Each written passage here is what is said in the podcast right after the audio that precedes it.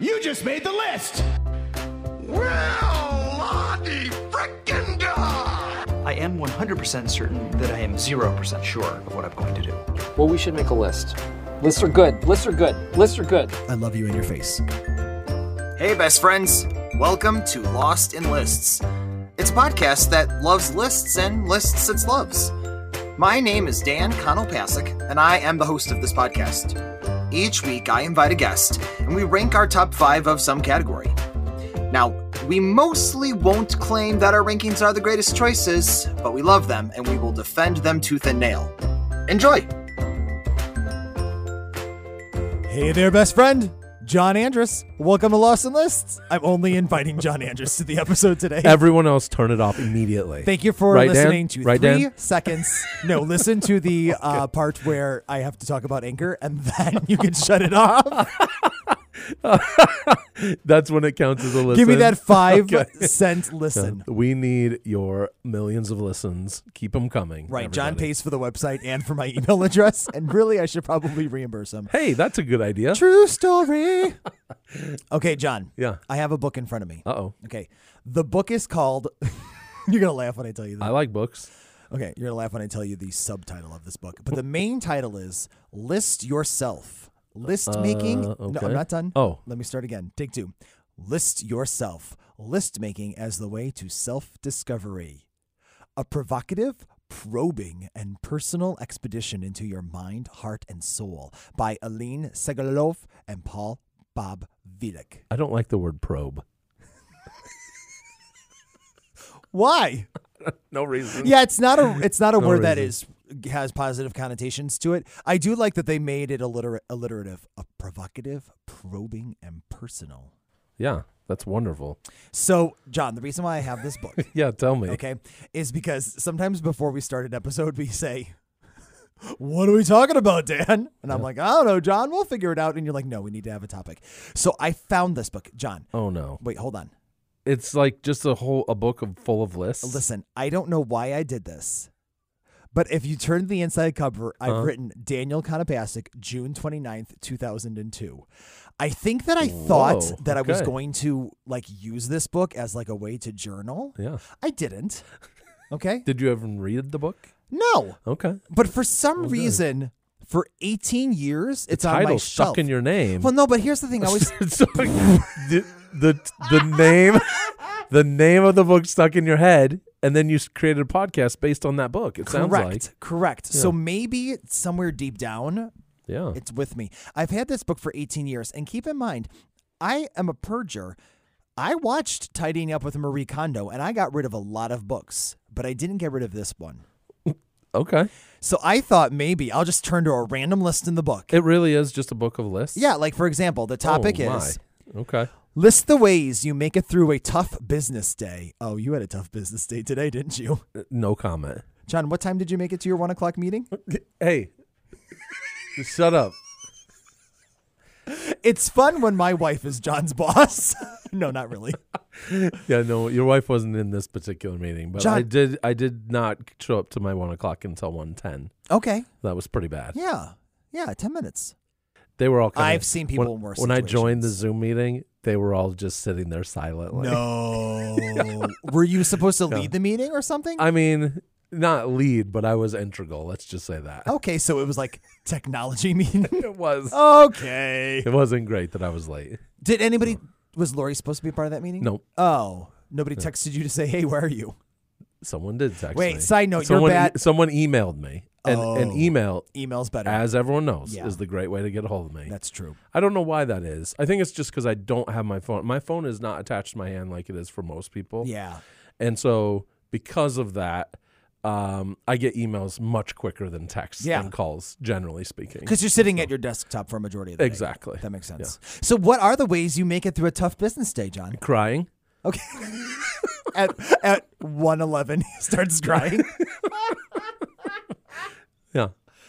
so that's it. Yeah, that's Okay. that's basically it. No, I I uh, don't generally get stressed. Yeah, you just, you aren't. I'm just not um, a stress oriented person, Mm-hmm. and so it's usually not hard to get through the day. Like I'll today throughout the day, many times today, I had a feeling of, man, this day is not going well. Yeah. I'm I'm not having a good day. Yeah. But then when I get home, the second I get home, I won't even think about That's work. really cool. And that's okay, but sometimes you need to think about work and I have to I have to like send myself a calendar invite to remember to think about work at home. Oh, that sounds sometimes That's exhausting. because because it's like I don't think about it at all and there's things I need to do. You Yeah. know what I mean? So Whenever Lori has to remember something, she texts it to me. Oh, so I will have random texts that'll be like 947 262 4747. And I'm like, I don't know what that means. But you know you know what it is. But at though. this It's point in our Lori relationship, I'm taking just like, that's Lori taking notes. she emails herself That's and she texts me. That's how she Yeah. remembers things. So I'm so then I'll write back like, I love you too. Bye. And it's like Does she ever she's like- respond to those? Yeah, she'll be like, uh huh, thanks, bye. Like, no, no, she'll say that she loves me. John, this is how I make it through a tough business day. I go for walks. oh, okay. I do. When I was a teacher, I walked everywhere because that's all you do as a teacher. You don't sit down. Teachers that sit at desks do not understand that. But as a teacher, I was walking everywhere. And then when I got a desk job, I didn't walk anywhere. And so now I make time during the day to go and walk wherever I am. That's it's nice. very cold right now though, so it, it's hard to go walk outside. You don't have a super. I'm. I apologize That's for what. I'm about to say, Eh, well, you know, but I offend you on like an hourly basis. your neighborhood that you work in Yeah. is really not great. It's pretty Safety- dirty. Oh, and okay. Gross. Yeah. Like I don't want to. Yeah, I'm. Not, yeah, I definitely wasn't thinking about danger. no, it's totally I- safe. I I'm used not to I scared used about to that. live around that neighborhood. Right, I'm right. just saying I'm just saying it's just really kind of gross and grimy. There's and, like, nothing it's- pretty to there look is at. nothing pretty So for about eight blocks. okay, but here's the thing: And if when you it's if you if you walk those eight blocks though, it's awesome. no, here's the thing, John. I have on several occasions. This might be too much information. I'm going to say it. I have on several occasions for my lunch half hour, like, and this is when it's nice outside. Yeah. have driven eight blocks. Oh, okay. Okay. Got out of the car. Yeah. Took off my shirt. Started walking. Oh wow. Yeah, of course, because I like Oh, the sun. okay. that might be a lot of information. Yeah, no, that's But, like, who's this person Keep walking? your shirt on. Nobody No, wants to see I that. I never wear a shirt in the summer. Never wear a shirt in the summer. Walk, walk for tw- walk for ten minutes. Go back, put my shirt on, and go back to work. Man bodies are gross. Well, sure, you should of course, keep them covered. of course. but I like the heat. Okay. You don't like the heat, do you? Um. That's why you wear shorts all the time. So I don't like the Man heat. bodies are gross. sorry. That was a delayed reaction. I'm sorry. It is really I- funny though. Uh, no, but uh, yeah, no, I don't really like heat. Uh, I would rather stay out of the sun. Like Mm-hmm. I, because of my aforementioned in my wife's podcast, my dermographism that I used Oh, to have that's right. that went away at 2009. Yeah. there was an after effect, and that is I am incredibly sensitive to the sun. Oh, I think knew So I'll like break out if um if I'm in the sun very long. So yeah, no, I like to. I'm kind of like a vampire a little bit. Really? Yeah. I, John I just covered his I head just, I just covered my head from the sun. in our studio. so if we went to Disney World at Animal Kingdom, you'd have to cover your head. I would just wear the appropriate attire. Wasn't that a really good segue? It was. That was. It was amazing. So today we're talking about Animal Kingdom. Yes, Disney. Uh, look, look, John. Thank you for your patience and your understanding. Yeah. I love Scott Nash. Scott Nash is a great guy, and he is back for the fourth time. That's too many. Yeah. He's gonna have to get cut off. Sorry, Scott. Bye. Thanks for being a great guest. It was nice to see you. Go drink your water. Oh, water. All right. Enjoy the show, friends.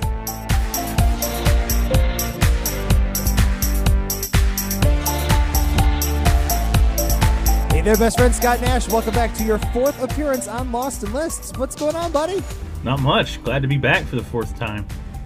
Oh no, Scott's back. What does that mean? Oh my goodness. When you wish upon a star. It's a Disney episode today. So excited. Scott, as our resident Disney expert, thank you so much for being back here on this episode for the fourth time. Tell the audience what we're talking about today and uh, why we're talking about it.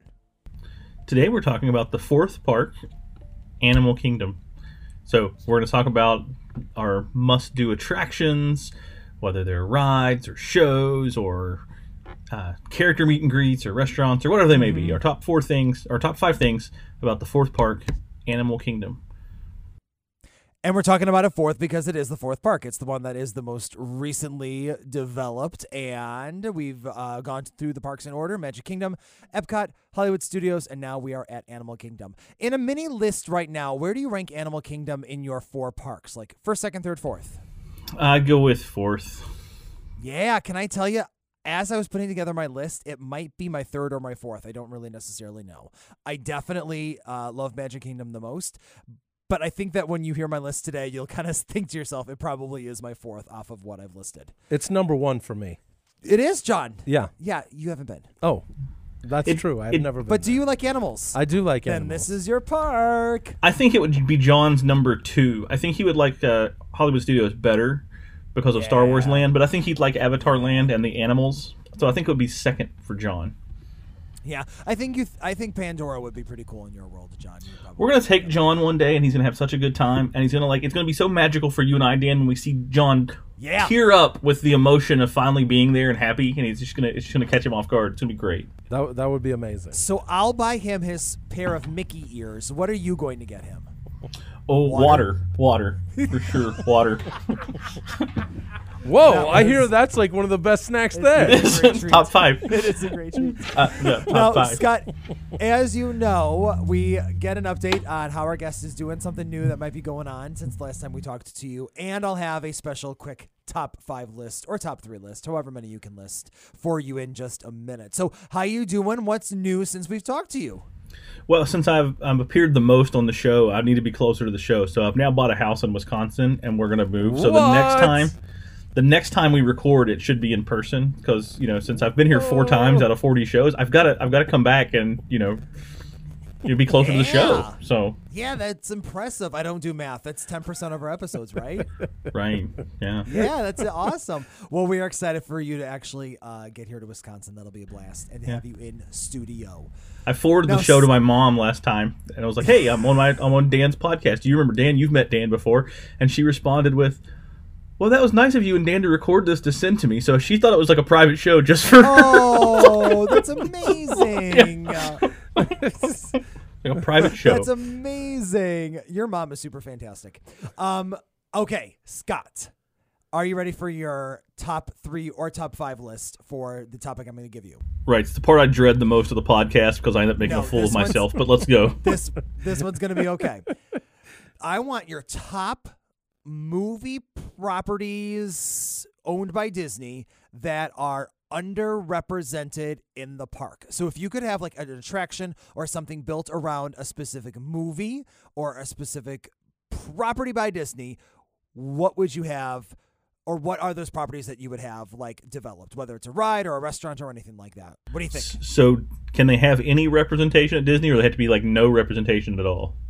No, they can have somewhat of a representation already, but you want like more of a representation. Or if they have no representation, what would you have? That Okay. needs representation. So Muppets is going to be first for me because the Muppets Yes. they have some Muppet stuff, but I think we mentioned last time on Hollywood Studios they need to have more Muppets. It's so underutilized. The s- Agreed. the second one, uh, I find it like one of my favorite my favorite princess movie. Like you talk about the Disney princess movies, is Princess and the Frog. So Tiana, right? Yeah. The fact that Disney doesn't have a Tiana's Place restaurant on property is mind-boggling.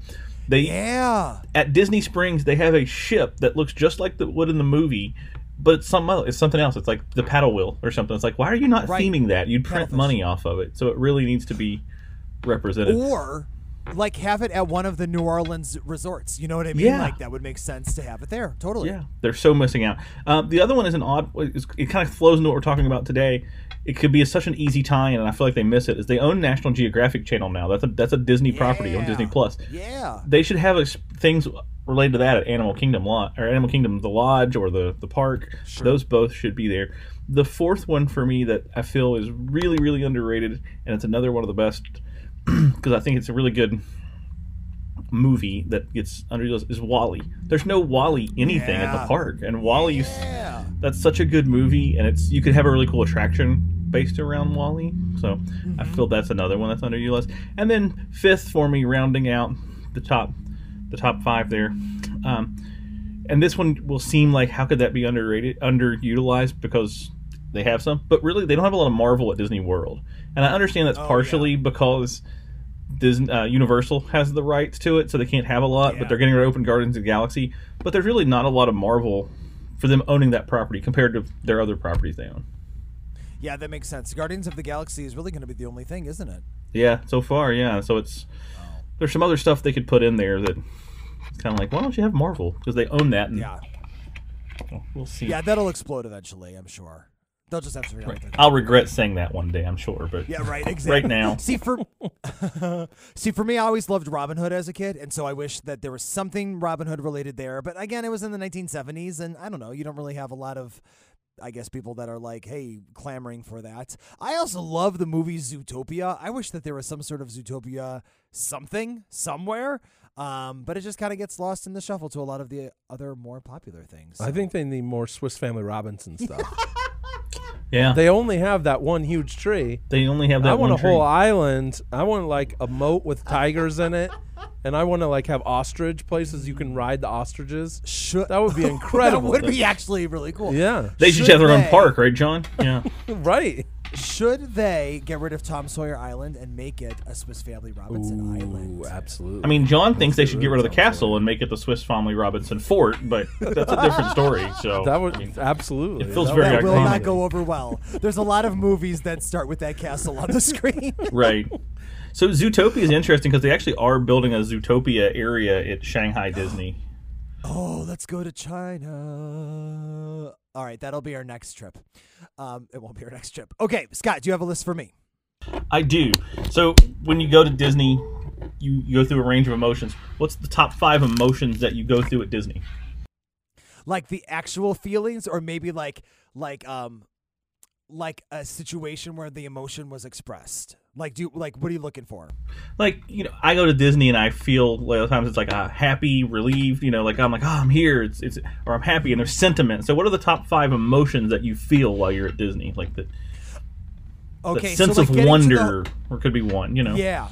So like getting to the hotel, that is that sense of like, ah, just like okay, calm because we're there and we have our place and like stuff is settled in there. Okay, so there's that calm. Um, there is the emotion of annoyance when I'm like, why are we not moving fast enough? The bus is going to leave. We could get on this bus for the very first day of Disney. Now that eventually will go away. Um, but like usually the first day, I'm like, all right. People, we're moving. We need to get on this bus quicker. So there's annoyance. Uh, there's just absolute glee and joy walking into any park for the first time on that trip. Like it's like it doesn't like second time or third time maybe not as much, but the first time we walk into a park, every single time on the trip, there is that just excitement and that glee. Um is exhaustion an emotion because I definitely hit some days where I am ready to just curl up on a bench and go to sleep. But what's funny about this is that I am the one that's usually like, go, go, go, go, go. Lori, though, will not take a break. Like I said to her, what if we like have one day where like uh, we take Ben back to the hotel room, we let him sleep for a little bit, and she's like, no, no, no, no, no. We paid for this. We are here all day. We are making it happen. We will figure out a way for him to sleep. And I'm like, oh, okay, we'll figure. Okay, I'm not gonna mess with that. And then just probably the sheer sadness of leaving, like that last day. I I don't feel like, oh, it's good to get home after vacation. I'm like, no, I need to be here longer. So I guess those would be my five. yeah makes sense nothing beats that first day at the park when you get when you walk Yeah. down main street for the first time that like that just excitement and like anticipation Yeah. Yeah, like I have that when I like smell the, the food and I want to go get an ice cream sandwich from um, the the ice cream shop on the corner, and then a Casey's hot dog on the other corner, right across this little main street from each other. Um, that's where I'm in my pure joy. All right, Scott, we're gonna take a quick break and then we will come back with our list.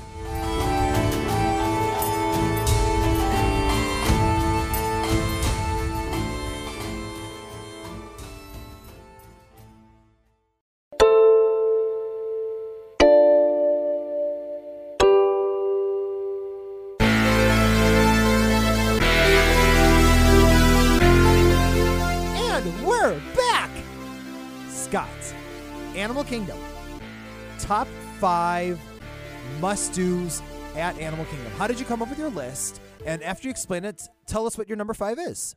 so i chose the five that i try to get to ride every time um, Oh.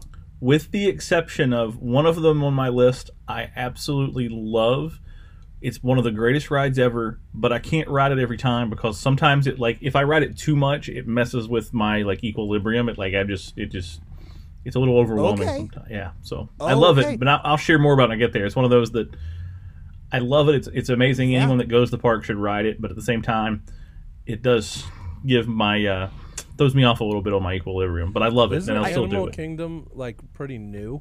Like it, I feel like it just Relatively. opened. Re- well, not just open. Scott, what It- year did Animal Kingdom I mean, open? it's older than all your kids, John. Yes. Yeah, Oh, it's not- it's more than twenty years old. yeah, yeah, Oh wow. Yeah. yeah. Um, I mean, it's it still feels very new, obviously, compared to maybe the other parks per se. And I, I, I mean the they just added, Pandora not too long ago, a couple years ago, so that has a new aspect to it as well. Um, I like we mentioned earlier, it's not my favorite park. Like there's some things, and you'll see from my list, Scott, that like I could probably do. Oh, I can't believe I'm going to say this. I could probably do a half a day at Animal Kingdom and might be okay. But here's what I recognized is when I went through and I pulled up the Animal Kingdom Park. When I pulled up the Animal Kingdom Park map, I realized that there are so many things I actually have never done. And I don't know how I've missed them. I know that Lori has done more and her parents have done more of these things, but there were so many things that are that I was like, how have I never done this? I'm not quite sure why. So I'm wondering if any of the things that are on your list are things that I've never done before. Um because I would say pretty much every other park I've done all the major things except for maybe Animal Kingdom. Yeah, it becomes one of those. And to answer John's first question, it opened in 1998, uh, so it, it's been around for a while. It's actually interesting if you think about Disney World opened in 71, Epcot in 83, Studios in 89, this one in 98, and now there's been this you know 23 year gap and nothing in sight of another park being open. Um, Yeah. The other problem with Animal Kingdom is what it was envisioned as. I think we talked about this on another show. It was envisioned did, yeah. originally as a to have like dinosaur sections, so like prehistoric animals, and then actual current animals, and then mythical animals. And they never did the mythical part. So they really like Mm-hmm. they kind of just left it sort of empty and for a long time until they built that Avatar land. Yeah, yeah, for sure. So I'm gonna tell you that my five, because you just mentioned rides. I you're gonna my list is definitely very very different. I think from your list, but we'll see how it goes. Start us off. What is your number five uh, attraction that you have, or restaurant, or experience that you have at Animal Kingdom? So my number five is Dinosaur. So it's the ride where you go and you are on a a jeep and you're making this escape before the comet hits Earth and destroys the dinosaurs. But there's all these dinosaurs that are loose and it's animatronic dinosaurs. They're not real dinosaurs, John. They're animatronic. They're pretend. So when you go, don't be disappointed that they're not real. Okay. They're pretend.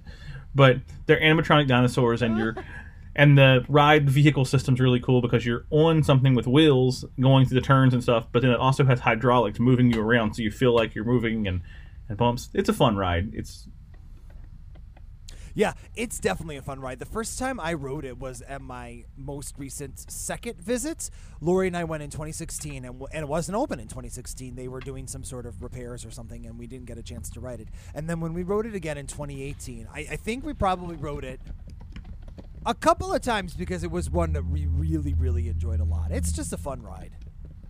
I'm with you on that one. I support Dinosaur. That's cool. yeah. Um, my number five is a restaurant. Okay. Um, and actually, out of all of my lists from all these Disney episodes, I think if I go back and remember, this might be the only quick service restaurant that I am putting on a top five list. Which, audience, if you don't know what a quick service restaurant is, it's it's it's kind of like a typical, like if you want to consider it like a fast food type of restaurant, except that the food is usually much better than if you were to have regular fast food out in the world. But um, you don't need a reservation for quick service restaurants. You just go up, you order, you're good to go, and you get to eat. But Flame Tree Barbecue, I think, is one of the best quick service restaurants on all of the Magic or not Magic Kingdom, all of the Disney properties in, in Orlando, Florida. Flame Tree Barbecue is banging good food. Scott, have you had it? Uh, yes, I have. They Are have amazing barbecue. Their uh, Coca-Cola pulled pork is delicious. So good. Um, and the- so good. The mac and cheese also amazing. Yes. Yes. It is. It is the only quick service. Oh, I don't know. I'm not gonna say it's the only quick service, but like if I'm going to Animal Kingdom, it is a must do for me to eat at Flame Tree Barbecue at some point. Do I need it every single time I go to the park? No, not necessarily. But if I'm there for a day, um, I I have to dive into Flame Tree Barbecue. Not too expensive. Uh, and then when you go to sit outside and you eat, like there's like birds and other fowl creatures that walk right by and are there. It's kind of hmm. cool. Now I am afraid of birds, like deathly afraid of birds, but it is kind of fun that like you know these these birds are there. Not like look like they're like tropical birds, not like pigeons. I need to make that clear. I'm not in Central Park in New York City or something like that. The restaurants also, when you because you eat outside, it is deceptively large. There's all those little tiers you can walk to to eat, and like you said, there are the there are the tropical birds, and they don't. You know, like you eat somewhere outside and there's birds. A lot of times the birds are constantly bugging you for their food. They don't Yeah, do yeah. that there. They're not like harassing you for your food. Yeah, Which these are nice birds. it's like Disney feeds the birds regularly, so they don't have to bug you for food. Yeah, tuppence a bag. Thanks, Mary Poppins. Okay, what's your number four? Keep us going at Animal Kingdom. So my next one is the one that I was talking about that I that I really like. It it might be the most technically impressive ride I've ever ridden in my entire life. But at the same mm-hmm. time, I don't ride it every time because a it if I I can't ride it back to back or multiple times in a day because it just like messes with my I have like a touch of motion sickness sometimes. But it's Yes. Flight of Passage. It's Avatar Flight of Passage. Yes, It is absolutely the most technical stunning ride. You know, we talk about Soarin' on our pod, on the podcast about Epcot, Right. which is amazing. But this is even more amazing because instead of being dangled, you actually like are riding a banshee, you know, from the movie Avatar, which I'm not a big fan of the movie Avatar. Sorry, John. Yeah, I know I know you like that movie, but it it is such I don't a cool think experience. that's a great movie. Oh, Oh, I thought you liked No. that. No, no. I I thought it was um, going to the movie and seeing it in 3D Uh-huh. was one of the better movie experiences I've ever had, like in the theater. Okay. But then as soon as I got out of the theater, I was like, I'm never gonna have this at home. Like Yeah. I'm never gonna buy it. Yeah. Like it was just like, you know, dances with wolves on another planet. and and it was it was to me the movie was kind of ridiculous, but the visuals of the movie were incredible, and the 3D was incredible, and I'm looking forward to the next one because of that. That's the ride. So the ride gives you that experience without the convoluted, insane plot. The ride gives That's you that experience of that technical and that visual thing of like you're riding one of those banshees and you know Yeah. you can feel it vibrating and stuff like you're actually on it and you're flying around and it's it's super impressive and the pre-show's really good. The problem with that ride is it just messes with me for motion sickness because anytime I'm watching those 3D Oh, movies sure. and moving and you know it just it messes with me. So it's one of those I'll ride once each trip, but not Yeah. twice. So I really do like Flight of Passage as well, and I completely agree with you on that. I remember when I got on the Banshee and the screen lifted up, or however it first displays itself, my breath was taking away. I seriously like, like I was amazed at how real and like vivid and and and like crisp and clear that technology was. So much so though that halfway through the ride I closed my eyes because I could not handle it. I was getting sick. At one point your banshee does a like does a flip and I was like, "Whoa, okay." It felt so so real. And a couple times during the ride, and I know this completely takes you out of it, but I like to do this. I would turn and look at the people around me, and I know this is weird, but the reactions on people's faces to the ride was almost as entertaining as some of the ride itself because you could see people like with their eyes open and smiling and laughing and like it was really kind of cool to be able to see those people's reactions. I'll tell you, Flight of Passage was like six or seven on my list. It didn't make top five for the exact reason that you said. It gets me sick when I ride it. it's though if, if we were making a list of most technical impressive rides Oh. at Disney World, it would be number one. It is It's just amazing. it is incredibly well done. But it, like I said, it does mess with me. And it's funny we're talking about it feels like riding a banshee. I've never actually ridden one, but you know, so I don't know if you have, but I personally have to be honest here and, and admit to the to the listeners that I've actually never ridden a banshee. So you may have, but so I've- it seems what it would feel like though. I've taken banshee riding up as a hobby during COVID, so I'm a little bit more familiar with it. You know, That makes sense. my number four is uh, there's a little bit of a story that goes along with my number four.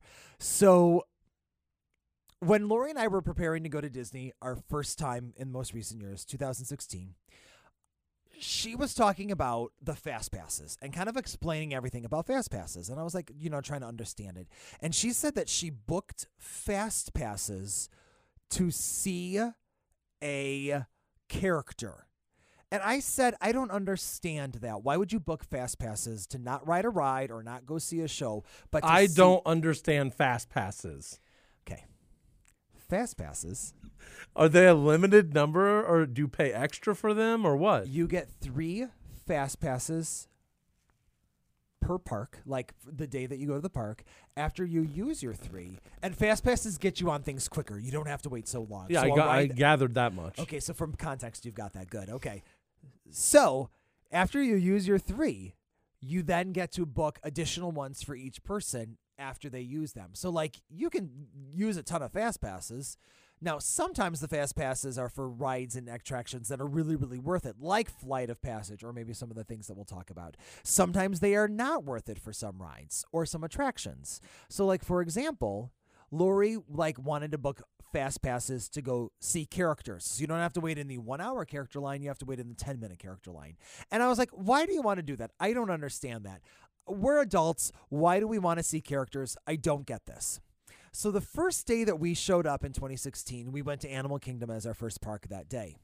And somehow we got separated. I don't know. I, I was maybe going to go do something and she was going to go do something with her parents, but we separated.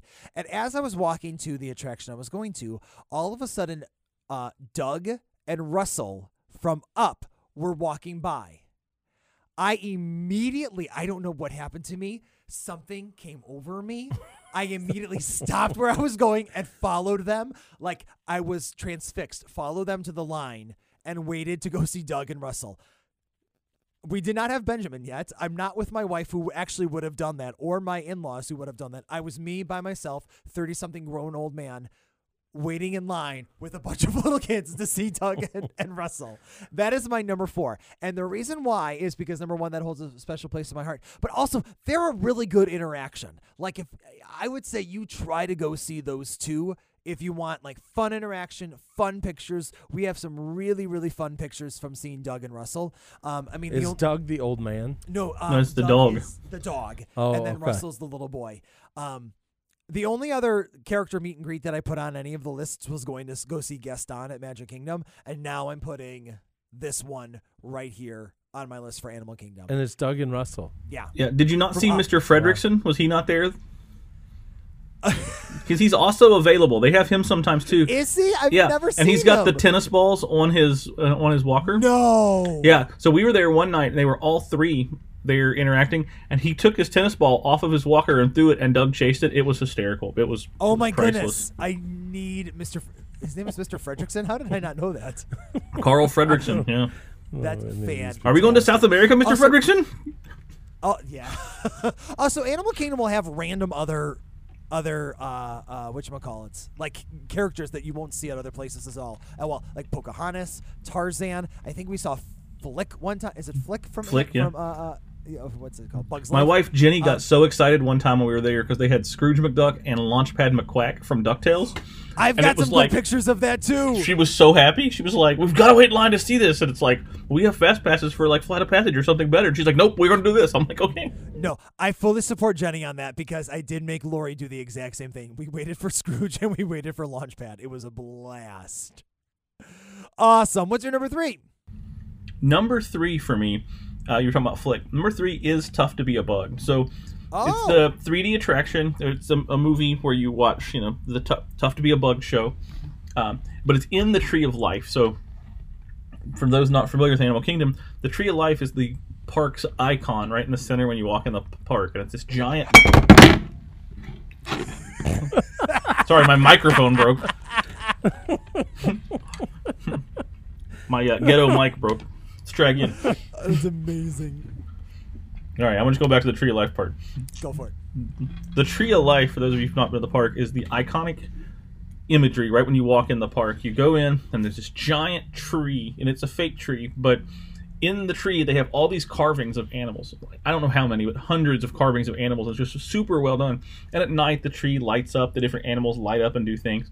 But inside of that tree is a ride called Tough to Be a Bug, and it's not really a ride, I guess it's a show, but it's a 3D show, and it's it has how tough it is to be a bug and how much you need to be a bug, you know. And it has little extra effects to make it 4D, like the little stingers that stick you from behind. And there's that part that the stink bug, and you gotta like close your nose before the stink bug shoots off because it makes that gross smell in the room. So you like time it. And if you know when the like the stinger is gonna sting your back, you kind of like scoot forward so you didn't get you. But that ride is so much fun. It has such a good message about how important insects are to our life. Without them, you know, like the bugs say at the end of the song, without us, you'd be wallowing in your own waste. So it's a great, it's a great message and a great little fun attraction. I'm gonna tell you a sad story. I've never seen that ro- that show. Can you What? believe that? I haven't. That is one that I missed, and somehow I don't know how I missed it, but I've never seen it. That is on the. You have to do that this next time you take a trip there. Okay, sounds good. Next time I take a trip there, Yeah, I I'm still not gonna go see. Frozen sing along next time I go, but you should see Tough Well- to Be a Bug. Well, there's better reasons to go probably see Tough to be a bug than Frozen sing along, so I'll, I'll Yeah, let you get away with I'm a 40 year old adult male. I don't. Yeah, Frozen sing along would be awkward for me. Okay. My number three is another restaurant. Apparently, all I want to do at Animal Kingdom is eat food the entire time. I'm gonna. I. I. I bet Scott, you can guess what it is. What is what is my number three restaurant? I honestly have no idea. I don't. I don't know what you're gonna say here. No. What do you think is the best restaurant at Animal Kingdom? Flame Tree Barbecue would be my choice. Oh wow! Oh Yeah. no! Unless I- you're going put- fancy like Tiffin's or something. I mean, you're going like high end No, fancy? I'm not. I'm not that fancy, but I am going for a reservation, and that is Tusker House Restaurant. Oh, is my yeah. number three. So Tusker House is in the Africa Pavilion of Animal Kingdom, and it is delicious. So so good. Such good food, especially food that is a buffet. Because a lot of times the buffet, you're gonna get your like typical food. Like you go to Crystal Palace at Magic Kingdom, or you go to that uh, uh, Park Fare place at uh, what's that place called? Grand Floridian. Thank you, Grand Floridian. And like, I just feel like that that food is just okay. But the Tusker House buffet is delicious. You go when breakfast ends and lunch begins, so you can eat both types of food. And you know, when we're not in a COVID pandemic, and you get to have a meet and greet with characters, they have Donald, they have Goofy, they have Mickey, they have Minnie, and is it Daisy? Yeah, it's Daisy. And they're dressed like in like safari gear, and they come around and they take pictures, and it's adorable, and the food is great, and they serve really good juice. I love this restaurant so much. We have so many fun, good pictures. Uh, of Tusker House, and um, unfortunately, it's not open right now. So whenever the next time is I take a trip, I will uh, hopefully have it open again to be able to uh, see it. Like Or the eat next time you take a trip, Yeah. it's Yeah. going to be open. No, it's not going to be open the next time I take a trip. We don't know when it's opening. He might be. They may open tomorrow. You just never know. But oh, I hope they open tomorrow. it's currently closed. Um, so Are you uh, a Tusker House fan, Scott? We've been to Tusker House a handful of times. Yeah, it's a it's a good. It's one of the better character buffet meals. Um, It is. It is. It's really. It's good. The juice you're talking about, I believe you're talking about the Pog, the passion orange, the am. passion orange guava juice. Yeah, I know it's served at other places, but I really like it there the most. it is. It is so addicting. That is. That is so good. Yeah, the, the Pog juice. We, my family loves that. If we're on a Disney cruise, we'll have it. When we're actually in Hawaii, we we have it. Yeah. It's, they serve it at the Polynesian uh, resort there at Disney as well. Um, yeah, Tusker House is fun. I like how the characters. Goofy's outfit always kind of baffles me though, because he's got the rest of them have like the safari hats, but he's got like the giant. Like it looks like they borrowed it from a chef's hat from an old restaurant and kind of like taped it together. Yes. Yes. But yeah, the, and they, that's a good one too, because unlike some of the other character meals, the characters really give good interactions there. They do. They seem to do. take It's more time with they you. spend more time with you. Exactly. I don't know why you can get that at some places and then other places you can't. I'm not sure. Um, but definitely that one is uh, by far one of the best. So That whole little that area there, and that second restaurant on the list. that whole Africa area there really feels like you've been transported to an African village, right? I mean, Yeah. minus people wearing Mickey ears everywhere, but Well, it really true. does feel like you've you've been like like they've really done the research. I don't know if you ever saw um, the Disney Imagineer, the story about Joe Rohde, the guy that just retired, that Yeah. actually designed that park. They spent months in in Africa taking pictures and getting inspiration for what the park to look like in that section. They did a really good job in yeah. Yeah, no, it's it's it's definitely a fun area to hang out in. There are um, musicians that play there. Sometimes they have dancers that come out and do a show. My wife loves the shopping in the African area. In fact, before I came here tonight, I said, "Lori, what's part of your top five? And she said, "Shopping in the Africa area." So, um, because she loves to shop. But yeah, no, it is it is a great great uh, part of the park. So, I agree. Tusker House. Number two, Scott. Don't you need to take a break? Did you forget the break? Do we need another break? No. John, John says no break. I'll No give you a break, okay. though. Uh, no, I'll give you a break. You, Well, I, we don't need a break. It's just a lot of times John makes us have breaks and gets mad at us. So we're, we're moving on though. So no, I hate when Uh, John's mad at us. No, us. I, I love breaks. Okay, so for our for our break, it's a trivia question. Oh, okay. Top five parks by attendance in the U.S. Did you just look that up? I have it right here. I have the list. no, he's got it memorized. Top five theme parks. Top five theme parks in the U.S. I guess that would be stupid. Magic Kingdom would be number one, is my guess. Epcot be my- probably two. Uh, Universal Studios might be three. I, I would imagine all four Disney parks are in the top five, and then probably a Universal. What about Disneyland in California? That's what I was wondering. I was also wondering um, the magical world of Harry Potter. That's at Disney. That's what I was That's at Universal, is why I suggested at that one. Universal. Okay. What Okay. Are they? You guys got it basically. Okay. What are they? The four Disney parks, Oh. and then Disneyland is number two. Yeah. Magic Oh. Kingdom is number one. Okay, that makes sense. Universal Studios is number six. Yeah. So it's not in the top five. So what do you guys think the last three Disney parks are in order from three and four, f- three, four, five? I would 'Cause say number Ep- one's I'm gonna say Epcot, Animal Kingdom Studios. I'll agree with Scott. okay. It is Animal Kingdom, oh. Epcot, then um, Hollywood Studios. I feel like that's going to change with Star Wars. Star Wars. Yeah, maybe. Okay, on to number two. What's your number two, Scott? My number two is Kilimanjaro Safaris. That is so fun. And for those of you who don't know, you board a, a Jeep basically, and they take you out in a safari. Now, obviously, it's a controlled environment because it's Disney and it's a zoo, but they do pretend that you're on this safari and you're seeing animals, and it's different every time you ride it because you see. Yes. Sometimes you don't see a lot of animals. Other times you have an amazing experience, and animals will stand right in front of the jeep, and the ride just kind of stops for a second because the driver has to stop because it's bad publicity for Disney to run over a giraffe. So they'll just stop and let the giraffe kind of hang out there. Um, it is so neat because it, it feels like you know you're going through instead of being at a zoo where you're seeing animals behind a cage you're there with the animals. And the way they hide so like some of the animals like the giraffes and the zebras and the ones that aren't dangerous they just kind of roam around. But then they create barriers for the more dangerous animals but you can't really tell that they're barriers. They're they hide the way they have like a spacing in between for the lions you know so the lion can't jump over. Again probably bad publicity for disney if a lion were to attack a, a, a tourist.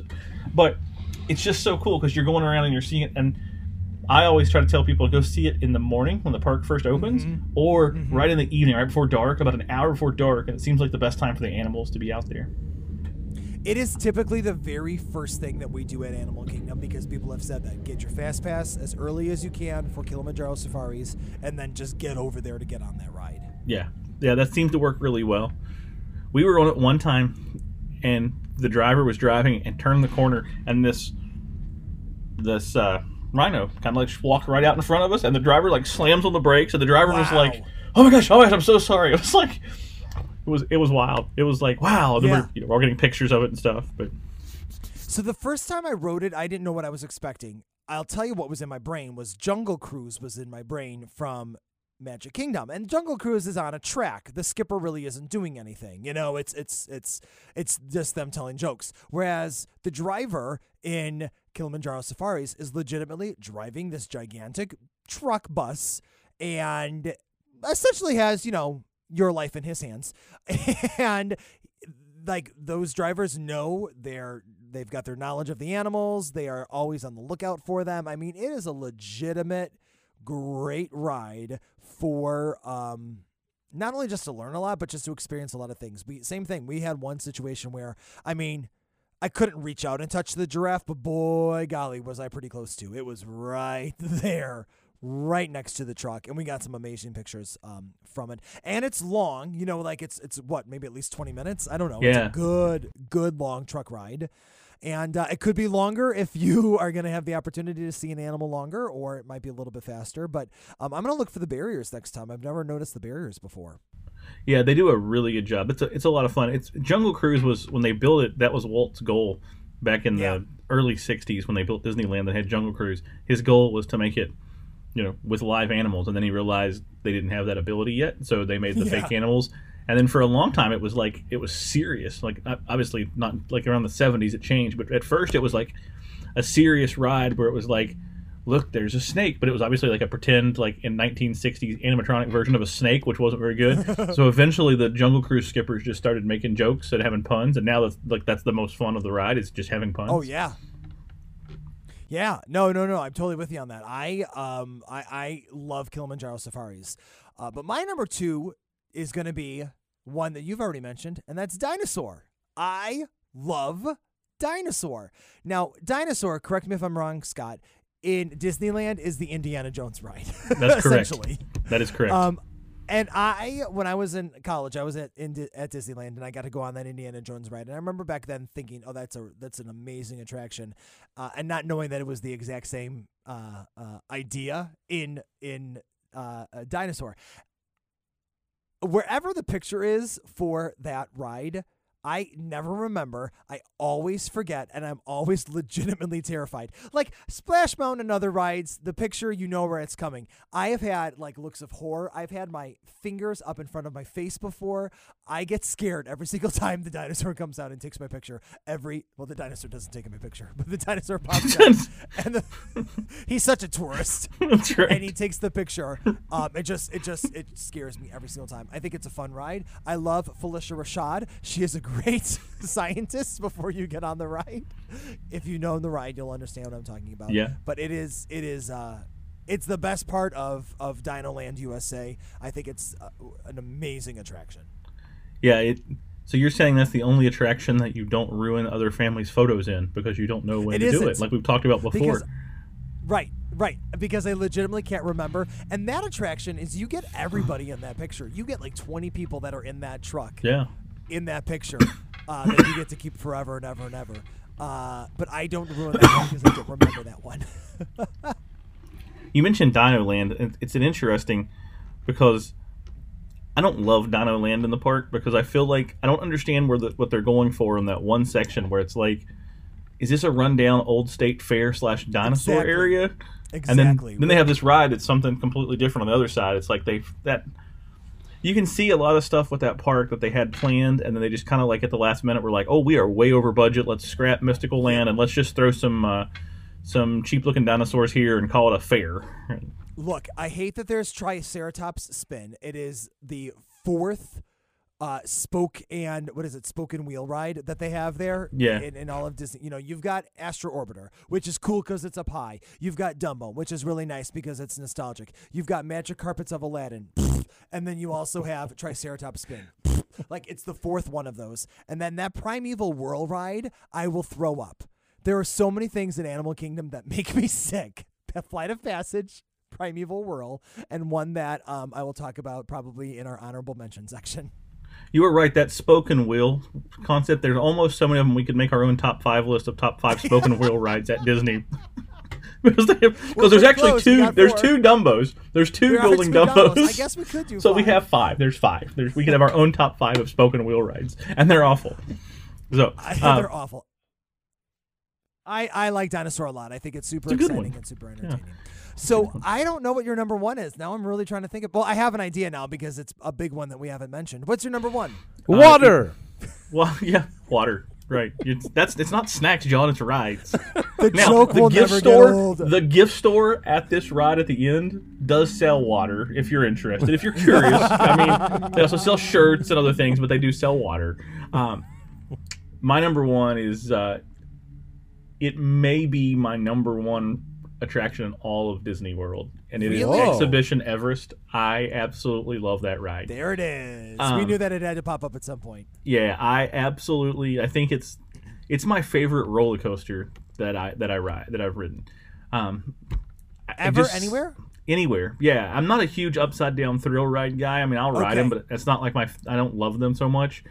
But Expedition Everest has the element of a thrill roller coaster, but also such a neat a neat journey. So you go through the line, and Yep. you know you've got these, you know, the the legend of the the Yeti, right? So it's got all these things that looks like people have been climbing the mountain and have left these little trinkets and these things, and then you get on the ride, and it's like the the ride takes you up, and I almost don't want to give the spoiler away because John's never ridden the ride, but there's like a little bit of an element. I'm just gonna give it away because the ride's been open for like 15 years, so at this point it's Right. okay to And you can watch it on YouTube. Right. Skip ahead 30 seconds if you don't want to hear the spoiler on the ride. So, you know, when you get to the top of the ride, and you get to the top of the hill and it times you up, and then the track is like completely ripped out. And if you've ever ridden in the front seat, you are really, really, Yeah. really close to the edge where there's no track and it just goes over. And, you know, you're sitting there, and then the bird, you know, makes the ominous noise, and then you start rolling backwards, and you just start gaining speed rolling backwards. I love to ride that ride with people who's never ridden it before. Like I rode with my nephew, and just to watch his like eyes bug out of his head when we started rolling backwards and really picking up speed. And then you know the Yeti comes and does his little hand move. You know the disco Yeti where the lights flash and the Yeti, Yeti kind of does his thing. And then you zoom down the hill and you really start to feel those G forces through the turns.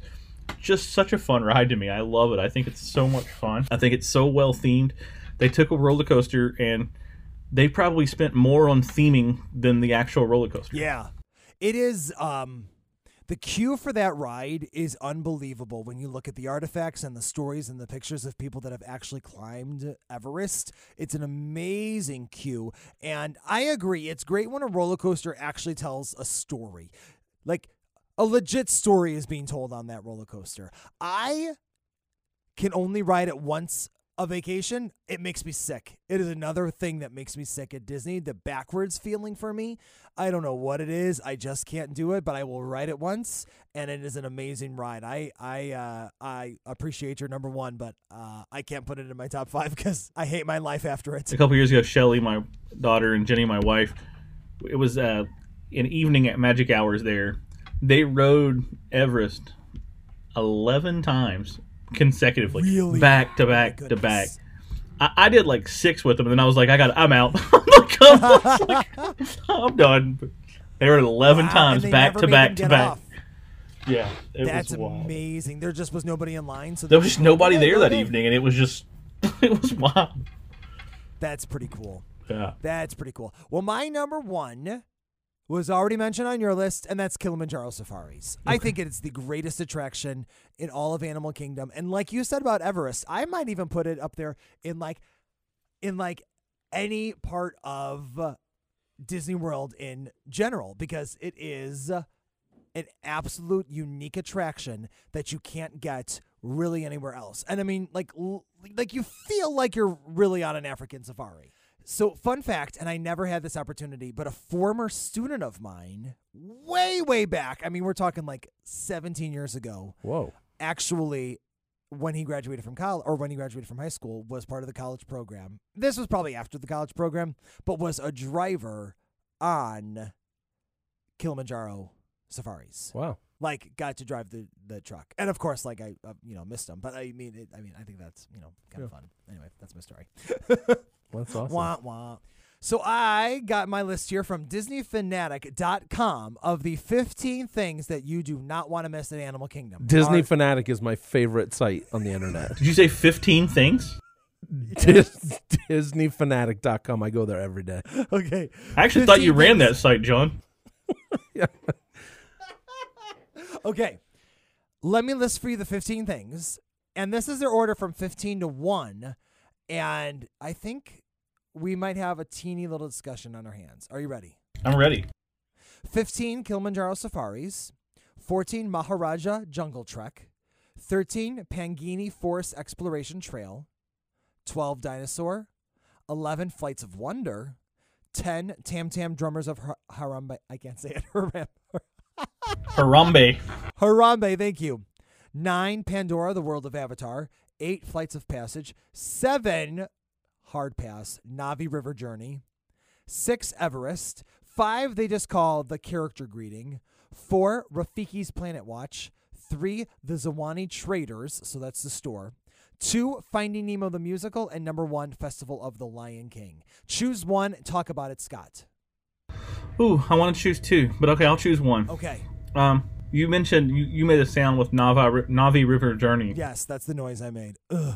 Yeah, I think that ride is the most overrated ride on the entire property. It is so short. It is, to it look at is so nothing. short. To look at nothing. It is. It is the shortest. It's like it. It has to be less than two minutes of going on a river. And, And- you can wait and you can wait for like two hours to get in this boat for 90 seconds. Yeah, the first time you ride it, you're in line and you're like, "Oh, this is going to be really cool," you know, especially if you've ridden Flight of Passage first, and then you ride it and you're like, "Are you kidding me?" Like, Right. I, I demand my two hours back. One cool animatronic at the end. Yeah. And I mean, for the first time, you're like, oh, the colors are pretty. Yeah. And then you realize that literally you just rode on water for 90 Yeah. seconds. They should just take that animatronic and just sit it out and let people walk by it when they want, instead of waiting in line for two hours to ride by it. Agreed. There Agreed. is no ride on the planet that's worth two hours Flight to of wait. Passage. No way. Everest. John, you It would wait two hours. possible. You would rate two hours, John, to ride one of the Star Wars ride, Rise of the Resistance. You would wait two No hours for Lou Malnati's pizza. Okay, but that's different. In fact, I have waited two hours with you for Lou Malnati's pizza before. You just have to plan ahead for that. Yeah, that's true. I wanted to talk about Festival of the Lion King. We didn't talk about Festival of the Lion King. Do you like Festival of the Lion King? I think it's okay. I've seen Lion King on Broadway though, so I feel like uh, you know when you see it on Oh, Broadway, it's a little bit different. I'm actually stunned that you didn't put. So my family likes to play a game of like, what will Dan pick on the list? Oh yeah, yeah. Uh, What did not? this make is the first one that you didn't pick a musical one, so I really thought for sure you'd have either Festival of Lion King or Finding Nemo the musical because okay. I mean you've Can had I the tell you Liberty? Square singers and you've had Is some there like, a, a flower sing along or something? No, I'm going to tell you why. Okay, listen. The Liberty Square, or whatever they're called, the American Singers, I think, like, technically and from a talent perspective, amazing. No instruments, all a cappella, amazing. Okay, there's that. the Frozen sing along is literally audience members singing. Dan, But listen, but listen, I know the songs. I get caught up in the moment. You all make fun of me about it, but the two Yes, we do. actors that are the narrators of that are literally 75% of why that show is so fun to go to. And I can participate and I enjoy it. The thing with the Finding Nemo musical, okay, I'll start with that, is that they took Finding Nemo and then they just created songs for Finding Nemo. And Finding Nemo isn't a musical. And in my brain, it doesn't work. If I was there and I knew those songs and I was like, oh, that's right, it's that classic song from Finding Nemo the musical, then I would like embrace it a little bit more. Also, the one time that I saw it, I was horribly exhausted and I did fall asleep for a few minutes in the theater. so I don't always have the best connection with Finding Nemo the musical. Lion King was on my short list, and I do think Lion King is ridiculously fun. If you've seen the Broadway musical, I can understand how you're like, okay, these acrobats right now, not compared to the actual Broadway musical, but it's fun. It's fun interaction. I support it. the Lion King one is good. I mean, it's it's good. It's something we'll ride. I have Yeah. confession to make. I have never even been to the Finding Nemo musical because all the previews of it and all the signs you see, the fact that they're Uh-huh. using like they're obviously humans walking around holding puppets Yeah. of them fish just does not look appealing to me. So it's just something and I'm with you like But- there's there's there's no music in Finding Nemo that's like this this story. So it seems very on choice. I mean, they've they wrote all these songs. It's long. It's like a forty-five minute show. I will tell you one cool thing about it is like they're dressed as the characters. So whoever's got the Nemo is like kind of in orange. And uh, I mean, the way they make it move is is pretty cool. It's just not my jam because I I don't know the songs. Finding Nemo is not a musical, and I fell asleep on that day. so there you go. We thought for sure it would be on your list. We we know you Oh, love I'm musicals. sorry. No, it's okay. No, it's okay. We didn't anticipate two restaurants. Right, because apparently when I go to Animal Kingdom, I want to eat. I want to eat at Animal Kingdom because it's delicious for me. But Which is very what's funny awkward is- because you look at these these majestic endangered animals, and the first thing that comes to Dan's mind is let's eat. yeah, where's the barbecue? That's But here's the thing. You ready? I don't love zoos. This is a whole other issue that we're going to get into. I don't actually really love zoos that much.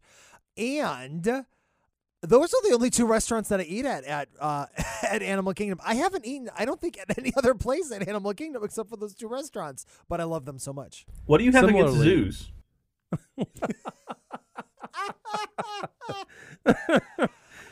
It makes me sad. Zoos make me sad. I do feel bad. How about fairs? Do you like fairs? I like eating at the fairs. Okay, because the, the Well, the animals at the Fair- fairs are going to get eaten, and at the zoo they're not. I don't. Yeah, I guess I don't as feel as bad. except the horses and stuff. They don't Yeah. get eaten. But Yeah, yeah, you at think. the- at the Iowa State Fair, you have the the the huge like um sheep barn. yeah. and they you go through and you there's all these different breeds and you can pet them and you can Yeah. like interact with them and then you walk out the exit and there's a huge like sheep product food place like you can eat sheep lamb burgers and like kebabs and I- like all this stuff like right outside the petting place I don't. it's like have picking a lobster at a, s- at a seafood restaurant. yeah listen, it is It is I- just like that I, I literally don't have a problem with that. I think either you're alive and you're free and enjoy it, or you're dead for me to enjoy. I just don't like the in between. Oh my goodness. I mean, like, first of all, like, I mean, I get if you're talking about like Joe Exotic Zoo or something from Tiger King, but if you're talking about like, if you're talking about like a legitimate zoo that's accredited, those are they treat their animals pretty well, and Disney does a really good job of treating their animals well. Listen, I yeah like SeaWorld I've seen Blackfish. It's scary. Listen, I don't know what I'm completely talking about. I'm just telling you about the feelings that I have, which is how we started this podcast, Scott. But it's interesting because your favorite ride is Kilimanjaro safaris, which are literally animals basically in a zoo. They're not roaming around. Those lions aren't just roaming freely. They're behind cages, Dan. But it feels it feels They're like just a well safari. hidden. They're just they well hidden barriers. Wherever they want. That's right. Oh, I look, that lion's so nice. He lets the zebras walk by. Oh gosh, could you imagine if that? Never mind. No, I don't want to go down that route. that would be amazing Yeah, right. This is real. Kilimanjaro Safari would be my favorite This ride would if they be- let the lions maul the zebras. This is real National Geographic stuff now. Scott, thank you so much for being a part of our show today. You make me smile when we talk about Disney, and even though you make fun of me, I appreciate it because it is true. and we're looking forward to see you in a couple weeks. Yay! Yeah, yeah. Everybody have fun between now and then. If you get into an adventure between now and then, enjoy it. I hope so too. Thanks, Scott. Okay, bye. Bye. Thanks for listening. I know what was on your list of questions. Where is Lost in Lists on the internet? First, Lost in Lists has its own Facebook page and Twitter account. On Facebook, just search us at Lost in Lists. And on Twitter, we are at In Lists. Also, we have our own website, lostinlists.com. Check it out. There's a lot of fun stuff on there. Guess what? Lost in Lists is on just about every major podcast platform. So wherever you listen, please show us some love. Remember to subscribe, rate, and review. Again, subscribe, rate, and review. Especially if you listen to us on Apple Podcasts. If you do, leave us a five star review and a praiseworthy comment. I mean, only if you want to. It doesn't validate me as a human being or anything. Whatever. Anyway, if you have a podcast topic suggestion or you would like to share some tips and advice, we'll take it. Feel free to email me at dan at lostinlists.com. That's D A N at L O S T I N L I S T S dot com. Anchor gives you an opportunity to donate money. So if you want to contribute to Lost in Lists, I'll take it. Look, I'm not too proud to admit it. If not, I'm not offended. Lost in Lists is hosted by me, Dan Konopasek. It's produced and edited by the amazing John Andrus. Thanks again, and you are definitely not lost on my list. Bye.